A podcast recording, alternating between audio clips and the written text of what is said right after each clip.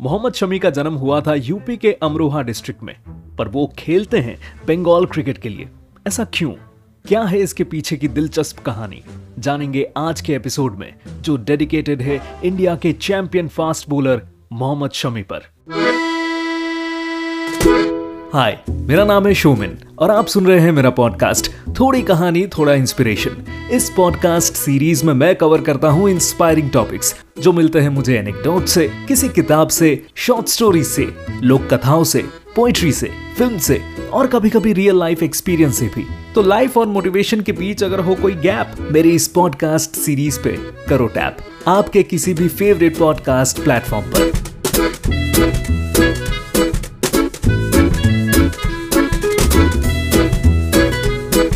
तौसिफ अली के चार बेटे हैं, मोहम्मद हसीब अहमद, मोहम्मद आसिफ, मोहम्मद शमी और मोहम्मद कैफ। नहीं, ये वो मोहम्मद कैफ नहीं है जो आप सोच रहे हैं। पर हाँ चारों लड़के फास्ट बोलर थे और चारों का सपना था इंडियन टीम में खेलने का। पर इन चारों में से सिर्फ़ एक ही इस सपने को पूरा कर पाता है और उसका नाम है मोहम्मद शमी। मैंने ये एपिसोड खास मोहम्मद शमी पे इसलिए बनाया क्योंकि वो एक बॉलर है। और मैंने ये चीज़ नोटिस की है कि एक बैटर को जितना अटेंशन मिलता है मीडिया से, उतना एक बॉलर को नहीं मिलता। आप नोटिस कीजिएगा। इसलिए मैंने सोचा कि चलो क्यों ना एक बॉलर पे एपिसोड बनाया जाए, वो भी एक बेहतरीन बॉलर पे। वैसे तो मोहम्मद शमी यूपी के अमरोहा डिस्ट्रिक्ट से हैं, पर वो डोमेस्टिक क्रिकेट खेलते हैं बंगाल के लिए। इसके पीछे एक कहानी है। मोहम्मद शमी के पिताजी भी क्रिकेट खेलते थे और उन्होंने शमी का खेल देखा और वो समझ गए कि उसमें कुछ खास बात है। तो वो उसे 22 किलोमीटर दूर मुरादाबाद लेकर गए, कोच बदरुद्दीन सिद्दीकी के पास। उस समय शमी सिर्फ़ 15 साल के थे। उसका खेल देखकर कोच बदरुद्दीन सिद्दीकी ने उसके पिताजी से कहा कि अगर इसे और भी बेहतरीन बॉलर बनना है तो उसे कोलकाता भेज दीजिए। और इस तरह शमी ने कोलकाता में डल हाउसी एथलेटिक क्लब से खेलना शुरू किया। मोहम्मद शमी जाने जाते हैं अपने बेहतरीन रिवर्स स्विंग के लिए और ये स्किल डेवलप करने के लिए उन्होंने कड़ी मेहनत की थी। वो मैच ऑर्गेनाइजर से बॉल ले लेते थे, मैच खत्म हो जाने के बाद। फिर उसे एक साइड शाइन करके दिन रात नेट्स में प्रैक्टिस करते थे रिवर्स स्विंग को और भी पक्का करने के लिए। उन्होंने अपना टेस्ट डेब्यू वेस्ट इंडीज के सामने किया था और उसमें उन्होंने पाँच विकेट्स लिए थे। बॉलिंग ही नहीं, एक बार तो बैटिंग में भी उन्होंने अपना जलवा दिखाया था। इंग्लैंड के सामने जब उन्होंने भुवनेश्वर कुमार के साथ मिलकर 111 रन्स की पार्टनरशिप की थी, जिसमें शमी ने 51 रन्स और भुवनेश्वर कुमार ने 58 रन्स बनाए।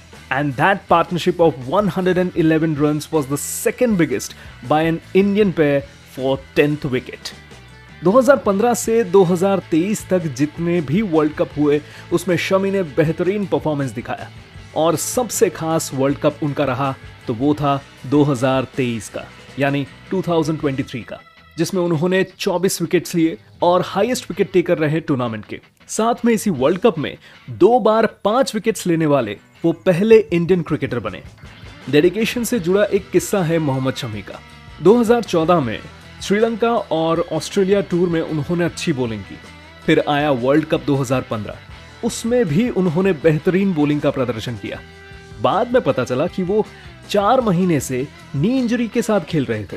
यार, इसे कहते हैं डेडिकेशन टूवर्ड्स योर गेम देश के लिए खेलना। मोहम्मद शमी के ज़िंदगी में कई उतार चढ़ाव आए।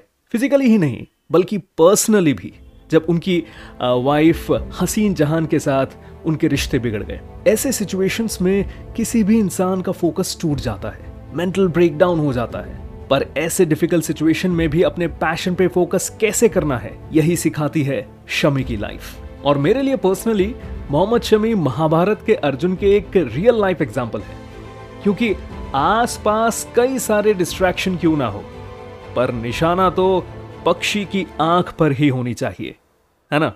या यूँ कहे बैटर्स के विकेट्स पर होनी चाहिए।